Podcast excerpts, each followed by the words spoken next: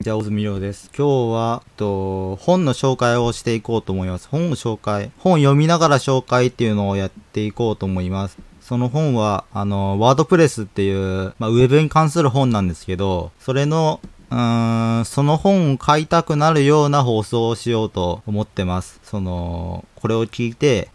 本当にこの本を手にして読んで作ってみたいとか、そういうのが起こってほしい、起これるような放送をできるようになんとかやっていこうと思います。まず今回の本は、正式名というかちゃんとした方だと、ワードプレス標準デザイン講座20レッスンズ第2版ということでして、こちらは2019年6月5日に発売されたものです。もう1年過ぎてるんですけど、ここにある内容は、この本に書いてある内容は結構、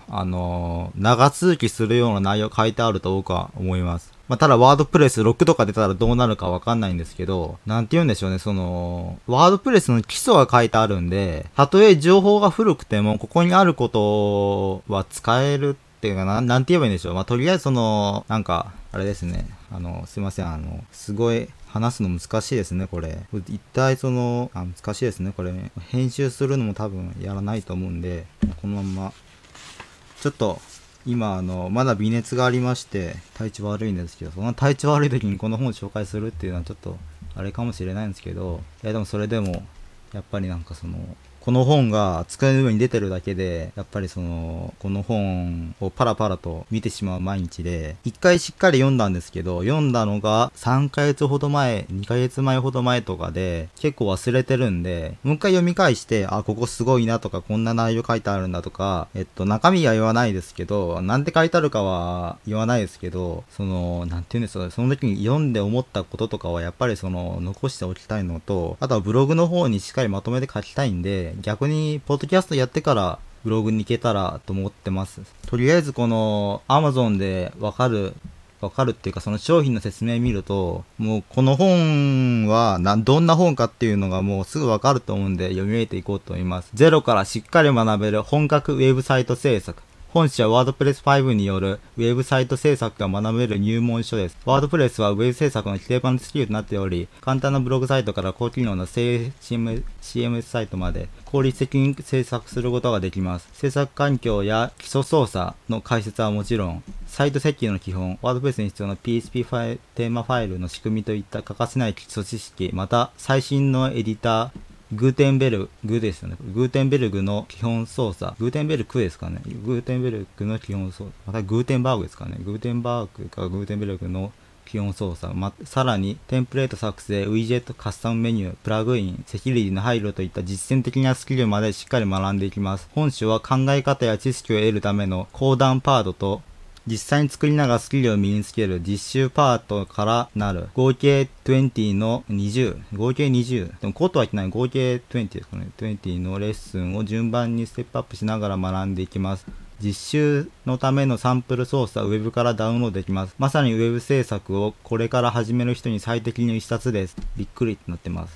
で、本書の特徴が3つ書いてあって、レッスン形式なのでマイペースで学習を進められる。講義と実習で考え方と作り方をまとめて学べる。学習用サンプルを使ってすぐに効率よく学べる。こんな方におすすめ。ワードプレスでブログや企業サイトの制作ができるようになりたい方、ウェブ業界へ進みたいと考えている方、HTML と CSS の基礎はわかるけど、ワードプレスやPHP には馴染みがない方。これ馴染みって読むんですかね。漢字が読めないんですけど、っていうことです。っていうことなんです。これは、多分ここ読んだだけでも、多分ここ見ただけでも僕はもう衝動買いしそうな内容ですね。やっぱり考え方が書いてあって、しかもスキルも身につけるとなると、やっぱこの両方って結構あったらすごいんで、応用が効きますし、あと、最初の基礎的な考え方を持っていれば、どんだけワードプレスは変わっていっても、それはわかんないですけど、基礎的な考え方っていうのは、やっぱり大事なんで、そこなしで、目先のテクニックばっかり見ていても、何もならないんで、そこを教えてくれる、の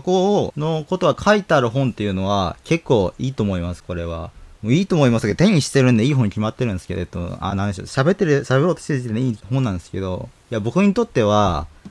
やっぱりその人に話しにくい分野っていうのはやっぱりそのありまして、その自分で感覚でできてしまったことはそのなんて言うんでしょう、ワードプレスを勉強しようって言ってで本を買ったりとかは、てか本が売ってるっていうことを知らなかったんで、なんかその使いながら覚えていったんですけど、でもその時に今紹介する本に書いてあることを知っていれば、もっとそのなんて言うんでしょう、分かって使えたみたいな、そのなんかソースコードをコピペしてるけど、そのコピペしてる内容が分かんないけどとりあえず動いたからいっかみたいな、そういうことが起きるんで。であとこの本は結構そのワードプレスで使うような PHP のことは解説してあるのがすごいの。あ、これちょっとこの辺は読みながらいきましょうか。20個レッスンがあって、本当はその自分が紹介したい順にレッスンを紹介したいんですけど、この本っていうのはその多分書かれた著者の方の、好みで並んでると思うんで、そこは尊重しようと思いまして、だからこの本をパラパラ読んでいって、どうだったかっていうのを読みながら話していきたいなと思います。で、これだけ聞いたら、もうこの本買わなくていいんじゃないかって思っちゃう人がいるんですけど、もうこれを聞いたならもうまず買った方がいいですね。普通に考えて、せっかく、この本が欲しくなるようなことを喋っていて、で、そのことと、その僕が喋っていることと、この本両方あると、やっぱり、僕が抜けてるところがあったり、僕がなんか誤解を生むようなことが入っていったら、それ、なんでもないですもん。とりあえずこの本は、そんな、あれ、なんでしょう。そんなに苦じゃないと思うんで、この本がすごい難しいとかも印象もなかったですし、あとはデータ出典とかあったり、あとは、なんでしょう、正誤表もホームページにありますし、あとは、やっぱりこのサンプルファイル、学習用のサンプルファイルがついてくるのが、すごいですね、これは。ということで、どんどん読んでいこうと思います。この最初にレッスンを始める前にっていうところから、まずこの本始まっていくんですけど、目次の後に。で、ターゲットとゴールっていうことで、まずどういう人がこの本が対象なのかっていうことが書いてあります。で、ゴールっていうのがどこなのかって書いてあるんで、この Amazon のお試しが読める方は、そこを読んだら結構この本買うかどうかを決めれることは書いてあると思います。例えばこの本書のゴールよりももっと先に進みたいなら、他の出版社とか他の方が書いてるもっと詳しい内容を買ったりとか、ワードプレスの本って日本語だけじゃなくて英語でも結構あって、すごい開発者向けの本もあるんで、そっちをなんか Google 翻訳とか頼りながら読んでいった方が良かったりするんで、まずはこの本書のターゲットとゴールをしっかりと見ておいていただきたいです。ざって言うと、HTML と CSS のことは知っているけど、ちょっとワードプレス独自の関数とかあるんですよ。ワードプレスのことも知らないと、例えばワードプレスにはテーマとプラグインがあってとか言って、そこの区分けとか、どういう風にすればいいのか、例えばこの本のことをしっかり全部身につけることができれば、クラウドワークスとかである本サイトは静的 HTML と CSS 作ってあって、それをワードプレス化したいとか、そういう仕事も受けていくこともできるんじゃないかと僕は思うんですけど、その一歩になる。結構本当にオリジナルテーマから、すでに静的サイトとしてできてあるものをオリジナルテーマにするには、この本だけじゃなくて他の本に書いてあるようなもっと大変なこと難しいこともやらないといけないんですけど、その辺はやっぱりこの本を見ながら基礎的な考え方と実践、これ以上のことの前の段階を身につけてからの方が、あれなんか話しながらなんかわかんなくなっちゃいました。何の話をしていたのか。今どこなんですかね。で、ここの推奨学習環境。これは一応、カタリナ以前ぐらいですかね。シエラ、ハイシエラ、モハベ、MacOS に関しては。で、ワードプレスは 5.1.1 となってますね。5.1.1 っていつぐらいでしたっけできてきたの？今って 5.4 が出ようとしてるところなんで、多分この、まあそれとは、5.1.1 っていうことが推奨学習環境ということを分かっておいた上で買った方がいいですね、この本は。もし買うのであれば。結構そのワードプレスのアップデートがあったとしても、その大体グーテンベルクの新しいブロックができたとか、コアブロックの変更とかなので、最近はそんなに多分この本でも、この本が今日や明日や明後日買っても僕はいいと思ってます。で、この本はやっぱりその見てて思ったのが、ここは半角スペース、ここは表記の揺れっていうんですかね。ここは伸ばしを入れるとか、エディターなのか、ブラウザーなのか、なんかその伸ばしがちゃんとしていて、最初から最後まで、間違いはあるかもしれないんですけど、僕の見たところは、ちゃんと構成がしっかりされてるんで、すごいなと思いましたね。あとは、この著者の二人の方の、だからこそ書けることっていうのがあって、この二人の方とは面識あるんですけど、なかなか、そんなに、深いコミュニケーションを取ってないんですが、セッションを YouTube とかで見たりした時に知ったこととかもこの本に含まれていて、やっぱりこの二人の方の経験が結構この本には書いてあるんで、ただのワードプレスのマニュアル本だけではないですね。やっぱり例えば半角スペース、全角スペースは、をエディターでなってるか分かるようにする拡張機能を入れるとか、そういうのは結構そういうのに、気を使ってる方の本なので、そういうことで、一つ一例ですけど、これだけはないんですけど、それも書いてあって、やっぱりこの二人の方の本だなっていうのは、感じるところが結構あります。で、今の半角スペース、全角スペースの話はなぜ大事なのかっていうと、は言えないんですけど、この本を手にしてやっていくうちに、多分ほとんどの人が直面しちゃうと思う壁があるんで、そこを先に知ってからできるって、これすごいですね、これ。いや、もう、この本は本当に、僕が18歳ぐらいの時から欲しかったぐらいですね。全然まとまってないんですけど、今の言ってることをなんか整理して、編集してバッチリした、ポッドキャストにはしないと思います。結構それやるんだったらブログ書いちゃうんで、ブログ書く前のものだと思ってください。ちょっとこのチャプター1行く前に、レッスン1とか行く前に、なんかそれまでに書いてあることが結構、初めてワードプレス使う人がここに気をつけながら使えるんだって言ったら、自分が昔の頃にこれ知ってたらすごい良かったなっていうのが書いてあって、それがちょっと、すごいいいなと思ったんで、レッスン1までまだ行ってないですけど、いや、これまだ12ページしか進んでないのになんかすごい、やっぱいいなと思いましたね。この12ページだけが書いてある、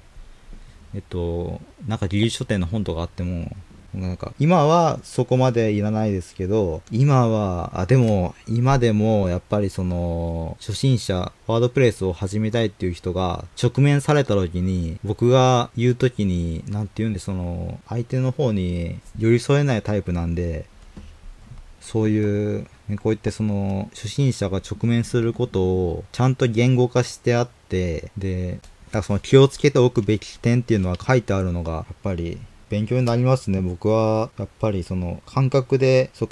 やってるんですよ。感覚での壁が今来てますね。上級者の、例えばプラグイン作るとか、そこら辺のレベルになったり、あと、REST API で、なんかゴニョゴニョするとか、WPCLI とか、コマンドラインから、.sh で自動的にバーってなんかやるとか、そこまでできないタイプなんで、今結構直面してますね。そこらのあたりが。っていうことはこの本が直面していて困っている人にこの本をちょっと渡したいぐらいなんで、なので今ポッドキャスト撮っています。第1章のレッスン1から見ていきましょうか。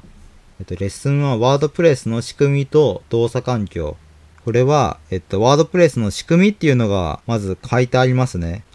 すごい。すごいですね、これは。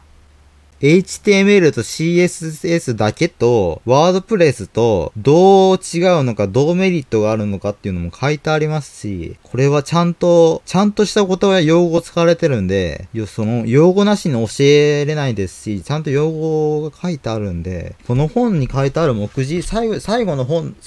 に書いてある目次、ないですかね、これ。なんか、ありますね。やっぱりもうこの本を辞書としても使っていいぐらい、なんかいい本ですね。例えばその愛用順とかで見ていって、あれこの用語ちょっと人には説明できないなと思ったらそのページ見て喋るだけでも、いや本当にいいですね。これなんか辞書的な使い方ができそうですね。こうなるとワードプレスの最近出てる本5冊ぐらい買って、それを全部その単語を まとめて、このことはこの本に書いてあるとかの一冊にしたいぐらいの本ですね、これは。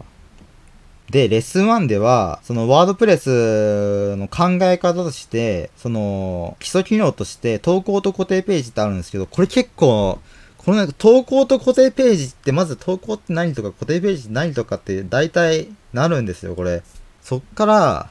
解説してあるんで、これはすごいですね、これ。この本のダメ出しはするつもりはないですけど、でもちょっとあんまり評価が良すぎるとなんか裏切られた感じになって僕の方になんか変なものが届いてしまっても困るんで、なんて言うんでしょう、感覚は人によって違うんで、僕の感覚を伝えるだけのポッドキャストだと思ってください。で、すごいですね。この静的ページが表示されるまでということで、やっぱこの絵もわかりやすいですし、いや、これは、本当にわかりやすいです。この、どう見てる人がブラウザに映るか、ウェブサーバーが何をやってるのかも、その、基礎的なイラストで結構書いてあるんですよ。例えばその、ワードプレス始めたばっかりって、多分、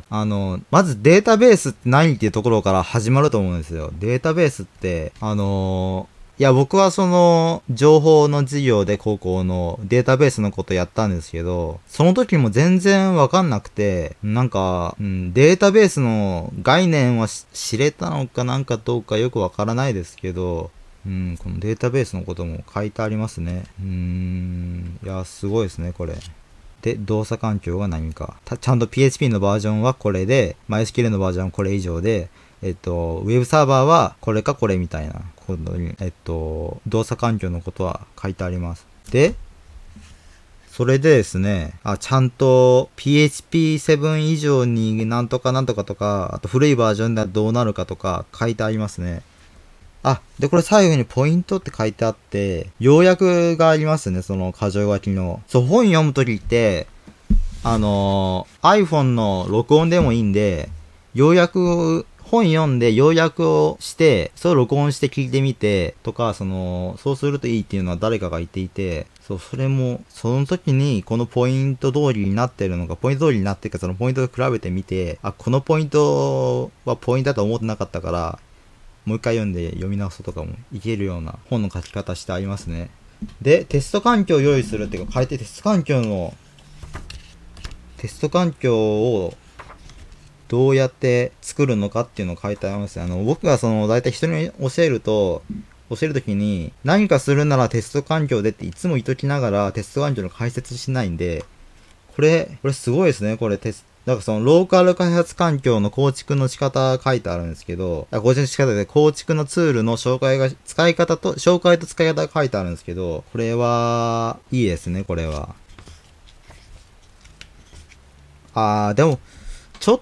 と、今では古いこともやっぱり書いちゃってますね。僕が紹介するのが遅いんで、この本が出たの2019年の6月5日なのに、その1年後に話してるっていうことなんで、出てから。ちょっと、これは僕の本に非がありますね。ワードプレスを日本語化するところも書いてありますね、これ。なんか、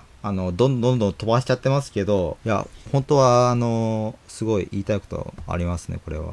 なんか、本に書いてあることを全て話してもいい場所っていうのはどうやって作ればいいんですかね。そのセミナーとか開いて本を全員に渡せば作品的に OK なのかよくわかんないですけど、なんかそういうこともしたいですね。なんか今のこの感じですと全然想像できないと思うんで、聞かれてる方が想像できるような話し方をすれば本を手にした時の実感を先に体験してもらえるんですけど、難しいですねこの話してやるっていうのは。ちょっとほんとポッドキャスト3つ目なんで、3つ目でいきなりそんなできるわけないんで、その点はちょっとすいませんということです。レッス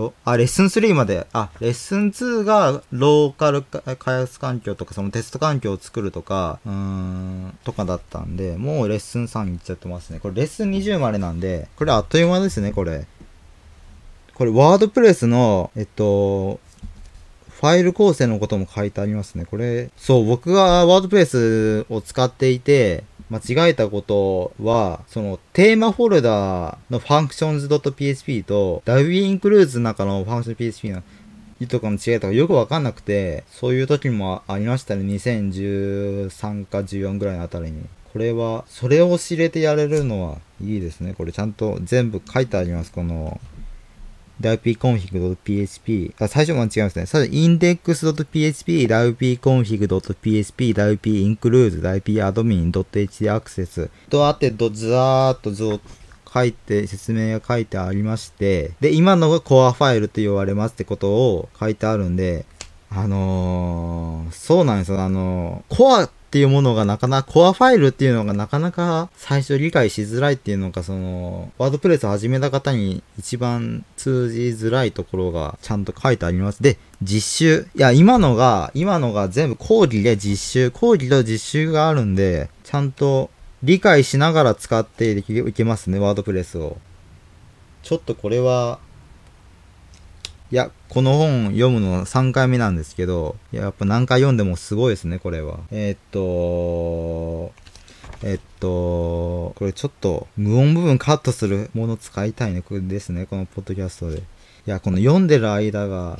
ちょっと飛ばしたいですね、なんとか。僕がただサボるだけなんですけど。ちゃんとこれは、からパーマリンクの設定のところが書いてあって、設定パーマリンク、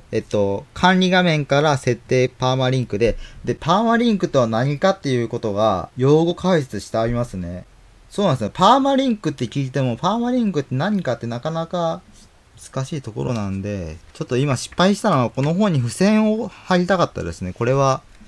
この解説すごいと思ったところは全て付箋貼っといて、で、自分のためにも使いたかったですね、この本。すごいこれは。そうなんですよ。このプラグインも最初に入れておくといいプラグインなんですね。そのプラグインも書いてあります。カスタマイズのこと。すごいですね。外観カスタマイズで何ができるのかっていうのが結構書いてあります。外観テーマエディターのことも書いてありますね。やっぱりその、ワードプレスのプロっていうんですかね、多分この著者の方は結構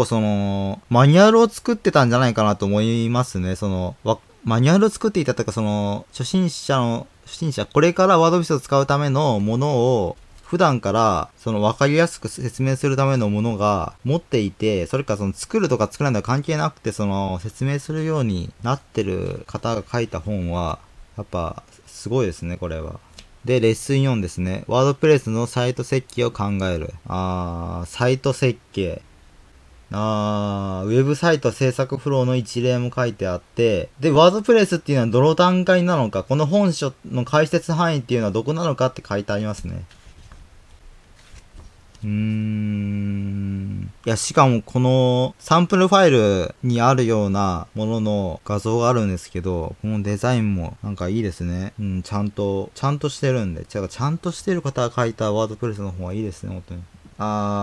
これは、やっぱり僕が初心者の頃に直面したものがちゃんと書かれてるんだよね。それを解説してあるものが今あるなんて、なんかすごいですね、これは。これは、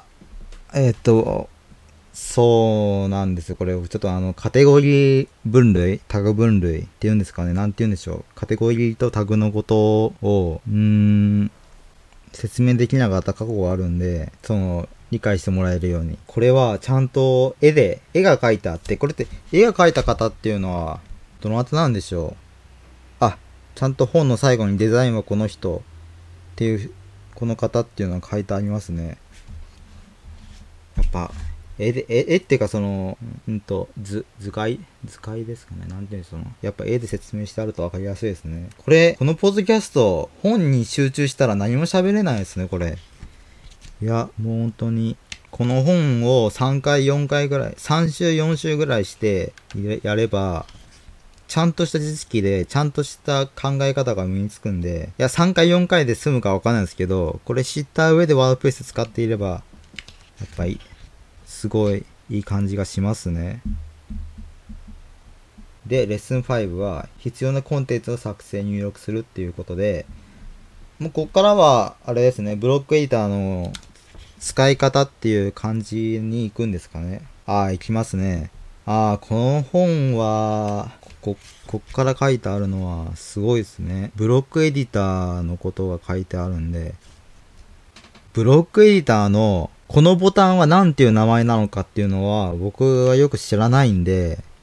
ちょっとこの本で知った時に全部知っておきたいぐらいですね。この本以上のことも知りたくなりましたね、これ読むと。いや、これはなんかあれですね、すごいたくさんの情報を要約してあるんで、すごいなんか圧縮してある本っていうんですかね。多分これはちんぷんかんぷんでもここに書いてあることをまずは覚えてみる、そっから使ってみるっていうのを繰り返したら結構いけると思います。で、どこまでいけるかっていうのはこの本の最初のゴールってところまでいけると思います。いや、この本はちょっと渡したい人には渡したくなりますね。これ僕がもう一冊買っちゃうっていうポッドキャストですね、これは。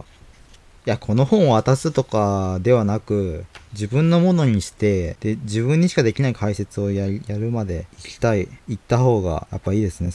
で、参考書籍にこの本を載せたいぐらいですね。もし僕が、なんかワードプレスに関するものがあって、参考書籍に何も書いてなかったら、これを加えないとダメになるくらい、今ちょっといろんなことを知ったんで、絶対指摘が来ますね。すごい。ちょっとこの本のタイトルは、どっかに書いておいて。このポッドキャストがあるんで大丈夫ですね。いや、すごいですね、これは。なんか、すごい飛ばし読みしちゃってますけど、これは、本を浅く読んでるわけではなく、何週目かしてる時のあれなんで、結構、別に、パラパラとめくってますけど、これほんとすごいんですよ、ここに書いてあることは。やっぱり明文化してあるんで、言葉で説明しづらいところを言葉になってる。僕にとっては言葉にしづらいことが書いてあるみたいな。すごいですね。この本の前段階の本なんですかね。この標準デザイン講座、2016年ぐらいに見た時も、2016年のワードフェス名古屋でも置いてあって、結構その時これをパラパラと読んだっていう時の記憶もありますし、この本は記憶に残る本ですね。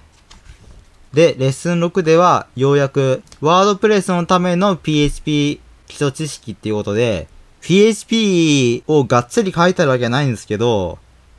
PHP のこと書いてあります。初めて PHP 触る人は、ワードプレスが使いたくて PHP をワードプレスをカスタマイズしたくて、ワードプレスを利用したくて PHP を知りたいっていう方は、結構十分なぐらい書いてありますね。いや、十分です、これは。十分でか、なんでしょう。関数を作るとか、引数をどうするかとか、そういう段階のことも書いてありますし、関数、引数、代入、結合。いや、結構がっつり書いてあります、これは。今僕何言いましたっけ。いや、なんか忘れちゃいましたけど、 PHP のどこぐらいなんですかね。これぐらい知れたら多分テーマを読んでも、テーマファイルのどこでしょう、テーマファイルを読んでも大体理解できるようになりますね。フローチャートがすっごいわかりやすいですね。この絵を描いてる人もすごいですけど、なんでしょう、フローチャートがすごいわかりやすいですね。フローチャートっていうのかわからないですけど、ちゃんとループのこと書いてあるんで、ループのことしたの2015年なんで、2014年知りたかったです、これは。で、レッスン7に行きまして、ワードプレステーマの基礎知識ってことで、あー、すごい。あ、そうなんですよ、これ。テンプレート階層の話になってくると、メインのファイルか、インクルードなのか、テーマ関数なのか、ファンクショナル PHP なのか、テーマ関数が何かっていうのは、ちょっと、これは言わない方がいいですね。あ、で、今実習のところ読んでるんですけど、ここでやっと登場しますね。この本のサンプルファイルを使っていくっていうところまで。いや、なんか、僕がテーマについて話したものは、すごい浅はかなものだったんで、これを言えばよかったっていうのは結構ありますね。出てくるんで。これを説明してる人は結構相当、これからワードプレス使いたいっていう人の気持ちを理解されてるんで、その上で書いてあるものは結構いいですね。で、レッスン8に行きまして、で、テンプレートタグでサイト情報を出力する。テンプレートタグとは何か書いてあって、これは、ちゃんとHTML ファイルから、PHP ファイルに、WordPress の PHP に変えるために、これに置き換えるみたいな、それがしっかり書いてあるんで、僕が最初の方に言った、WordPress か、WordPress のオリジナルテーマか、HTML、CSS を、WordPress、なんていうんでしょう、なんか動的にするためのもの。これ、僕の説明能力すごい低いですね、これ。いや、もうこの本にも全部書いてあるんで、いや、全部書いてあるわけじゃないですけど、全部書いてあるっていうか、言いたいことがちゃんと書いてありますし、僕より上なんで、これは結構いいですね。はい、次、レッスン9。functions.php ファイルを作成する。functions.php は僕の経験で言うと、今ではサイトヘルスとかなんかヘルスチェックとかなんかいろんなものが現れて変わってきますけど、僕の使ってた頃は、functions.php がもう使えたらもう明らかにできる人、初心者が絶対詰まるところなんで、ちょっとあれですね。これはいいなと思います。ちょっとこれは、喋れないことがいっぱい書いてある。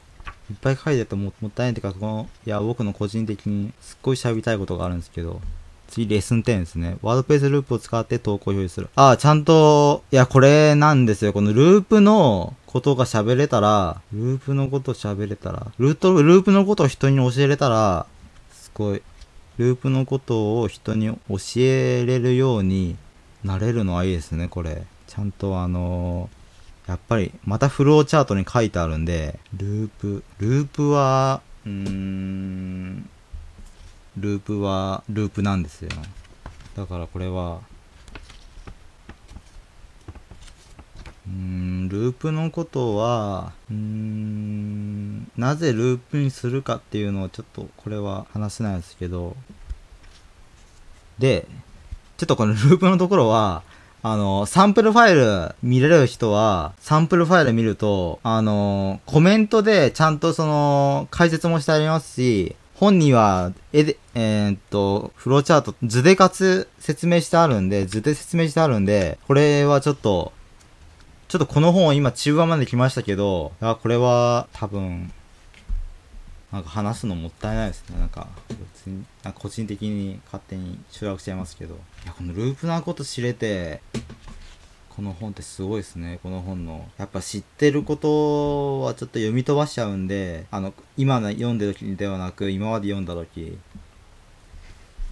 なんか、レッスン20まで結構適当に読んでたなっていうのはちょっと反省するべき点ですね。さて、じゃあレッスン11いきましょう。サイトの共通部分をまとめる。こういうことですか。これは、そう、共通部分をまとめるっていうのは、結構、これは言わずにどうやって説明すればいいんでしょうかね。とりあえず作ってあるテーマが分かりやすくなる。難しいですね、これは。作る方もメンテナンスしやすくなるテーマの作り方ってあるんですよ。それが、ちゃんと、できるようになるんで、これを写経していけば、サンプルファイルは、この本を見ながら、変えていくっていうのがいいと思うんですけど、一番いいのはサンプルファイル、ちゃんとしたサンプルファイル、ちゃんとしたものを、全部下から最後まで映してみるっていうこともやると、てか今すっごいやりたいですね、これ。なんかポッドキャストも止めてもそれやりたいぐらいですね、これは。しっかりしてるんで。で、レッスン12ですね。各種ページ用にテンプレートを作成する。あ、ここでやっとテンプレート階層の話になるんですけど、テンプレート階層の一部は書いてあるんですけど、いや、この一部にしてはがっつり書いてあります。いや、そうなんですよ。このテンプレート階層で、スラックとか ID とか言っても、大体通じないんですよ。いや、僕もよく知らないんで、知ったかぶりで使ってるんで、そう、自分が知ったかぶりで知ってることは、人には教えれないっていうのが、最近感じる壁ですね。ちょっと、このポッドキャスト、非常に長いんで、ちょっとどんどん収録して、もう感想どんどん言っていきます。いや、今読んでるところが、すごい、実践的な内容なんですよ。このコードを見て、写していくっていうことをして、すれば得るものが結構でかいんで、まあ、自分は、サイト制作なんてしないから別にこの本はとかいう人でもやる価値はあります。やっぱりその仕組みをしておくと何か起きた時に対処できるとか結構メリットが今全然思い浮かばないですけどあるんですよ。そういうところが知れるんで、コラムに書いてあることもちょっとこれ良かったんで付箋貼っておきたいところがありましたね。で、ここ、ちょっと実践的な内容は、ちょっと飛ばしますが、で、次、レッスン13。アイキャッチ画像機能を追加する。すごい、アイキャッチとは何か、なんでアイキャッチ画像っていうか、なんで英語では、とかなんか書いてありますね。すごい。そう、アイキャッチ画像は、人に教えたことがあるのが、18歳ぐらいなんですけど、そう、なんか、何をキャッチするのかとか、なんか、そんな説明方の、ちゃんと説明方をしてなかった時が恐ろしいですね。これ、ちゃんとこの書いてあるものを見ると。ここは、もうテーマをどんどん作ってってます。この、ソースコードが書いてあって、今読んでるようなところは。だから、レッスン14で、ウィジェット機能をつけて、レッスン15で、カスタムメニュー機能を追加して、だから、機能をどんどん、変えていく部分。もう HTML とか CSS のことはもちろんなんですけど、ワードプレス用にするためのもっと上の段階のことも書いてありますね。この最後にポイントって書いてあって、このチャプターをチャプターじゃなくてレッスンを予約してあるんですけど、そこすごい読みたいぐらいいいところをポイントとしてあって、この、僕にとってはすごいいい本だなと思います。で、レッスン、チャプター6からは、もうテーマの制作はここで一区切りして、あとはプラグインでどんどん追加していこうという感じになってますね。お問い合わせフォームを追加するのがレッスン16で、ちょっと僕のブログのお問い合わせフォームもこれ見ながら書き換えようかなっていうぐらいのことも書いてあります。で、レッスン17でおすすめのプラグインがあって、その他の便利なプラグインってあって、おすすめプラグインが書いてあって、すごいなんていうんでしょう、サイト制作の仕事をしてる人が、まず入れとくプラグインとかなんですかね、このあたりは。になってくるのか、結構。で、すごいのが、この本の著者が作られたプラグインも入ってるっていうところが、気づかなかったですね。プラグイン大体知ってるから、まあいいかと思って飛ばしてたかもしれないんですけど、そのプラグインもありますし、でもこの辺り読んだのに読み飛ばしたところは結構ありますね。ちょっとこの本侮ってましたね。バッチリ僕が読み飛ばししてたところが大事なところでした。で、もうレッスン18から、もうワードプレスサイトを公開するっていう段階になって、で、もうあれですね、先ほどサイトを作るところがあって、プラグイン入れるところがあって、でも公開するところあるんで、全部ステップ踏んでいけば、これいいですね。ワードプレスで、レッスン19で、ワードプレスを安全に使うということで、ワードプレスを安全に使うっていうのは、結構難しいんですよ。相当難しいんですよ。で、ここでは、最低限のセキュリティについて書いてありますけど、この最低限を知らないでワードプレスを使ってる人って相当言ったらその差別的になっちゃうんですけど、結構いるんじゃないかなと思うんですよ。で、そういうことの人に対しても知っておいた方がいいこと書いてありますし、で、レッスン20ではトラブルシューティングって書いてあって、そのワードプレスのエラーのこととかも書いてあるんで、これは、しかもその、よくある PHP エラーの一覧など書いてあって、で、主なエラーは、これはこうする、これはこうする、これはこういうものとかなんか、その、ワードプレスのエラー、PHP のエラーのことは書いてあります。で、レッスン20。だからレッスン20まで行ったら、トラブルシューティングもできると。だからワードプレスは自己責任が結構強いんで、ワードプレス .org はやっぱり自己責任が強い。ワードプレス .com と比べてっていうのがあるんですけど、ワードプレス .com の月4000か5000か6000ぐらいかかるプランがあるんですけど、今ここに書いてあることがトラブルシューティングとか、ワードプレスを、安全に使う、安全な運営、保守管理、これがちょっとセキュリティを保つとかが難しいんであれば、wordpress.com を僕はお勧めしようと思います。高いですけど、高い分安全なんで。いや、例えば僕がショッピングサイトとかやってて、ハッキングされて、全部漏れてしまったってなったら、時を考えると結構、保守管理がしっかりしてる、保守管理ができる、保守管理を、なんか難しいので飛ばします。で、ここから、歩行っていうことになってくるんですけど、ここは、結構、歩行で何があるのかって多分1段目だと思うんで、言わないですけど、こ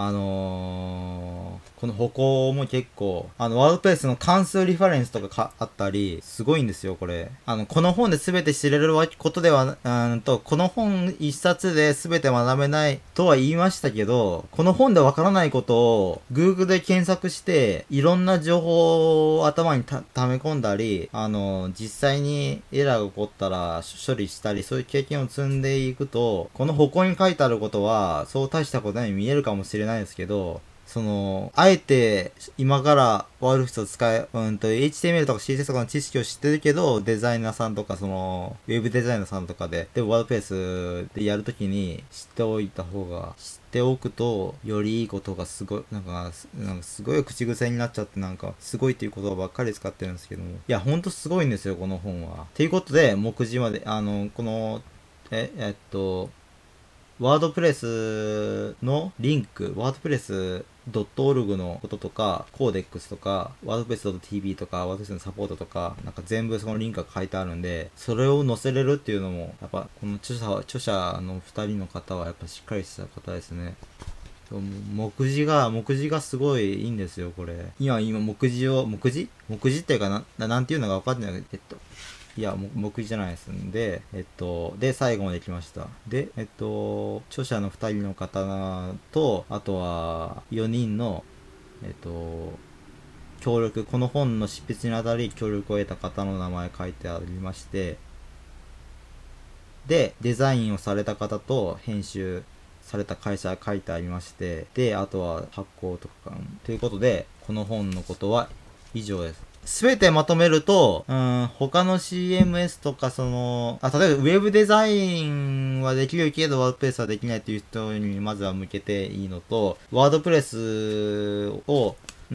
サイト制作じゃなくて普通に自分でブログで使いたいっていう人も知っておいた方が結構いいことも書いてありますし、これは誰に向けてかっていうのは、Amazon のサイト見ればわかるんですけど、この本を手に取って本当に知れるっていうことは、やっぱこの本をしっかり読むのと、サンプルファイルを理解するのと、で、あと何でしたっけ？てかもう何を話してるのかわからなくなっちゃったので、ちょっと一旦終わろうと思います。いや、この本はいいですね。ちょっともう一回この、ポッドキャストやるかもしれないです。撮り直して。やっぱ編集大変なんで。撮り直して3分で言うとか。でもそれだったらやっぱブログ。まあとりあえずAmazon のレビューもちゃんといいこと書いてありますし、やっぱ評価される本なんだなっていうのは思いました。ということで、ちょっとこの本、僕ちょっともう2週ぐらいしたいぐらいですね。自分のために人のためにも誰のためにでも、ただなんかもうパラパラ見ただけでもっと読みたくなりましたね。すごい。この本は、いかに素晴らしいかをやっぱり知ってもらいたいんですけど、ちょっと難しいですね、これ喋るの。ということで終わります。これ分で撮ってなくて、120、1秒に1秒、計算やめときます。結構長々と話してしまいましたが、この本がどういう本なのかっていうのが、イメージできた方は手にしたら結構、あーってなると思います。で、これからその対抗馬となる本が結構出てくると思うんですけど、まあ、それでも、この本はいくら対抗馬が出ても多分方向性が違うだけで、やっぱり内容はしっかりそこ書いてあるものは、なんか学校で言うと教科書っていうところまで行っていいのかわかんないんですけど、やっぱりその教科書の参考書ではなく教科書を読んでる気がしますね。このワードプレスっていうのはそのオートマティック社と貢献者コントリビューターで出来上がってるもので、そのガイドブックとか、一応ありますね。ハンドブックがあるんですけど、何が言いたいかと申しますと、ワードプレスを勉強するっていうのは、結構その、いっぱい、いろんな段階があるんですけど、この本から始めるのはすごいいいと思います。この本に書いてあることを知れてから始めると、本当に全ての人ができるとはなんか断言できないですけど、僕よりかはいいと思います。ということで、この本の感想でした。またなんかあったらファイルを付け足してやろうと思います。では一旦終わります。最後までご清聴いただきありがとうございました。いや、これ最後まで聞いた人ほんとすごいですよ。最後まで聞いた人にしかわからない、最後に聞かないと、聞いたらいいことがあることが、いいポッドキャストにしたいぐらいちょっと話したんで、じゃああとはこれを、明文化、全部文章に文字起こしとかなんかしてみて、まとめて要約していこうと思います。それでは皆さんお疲れ様でした。ありがとうございました。失礼します。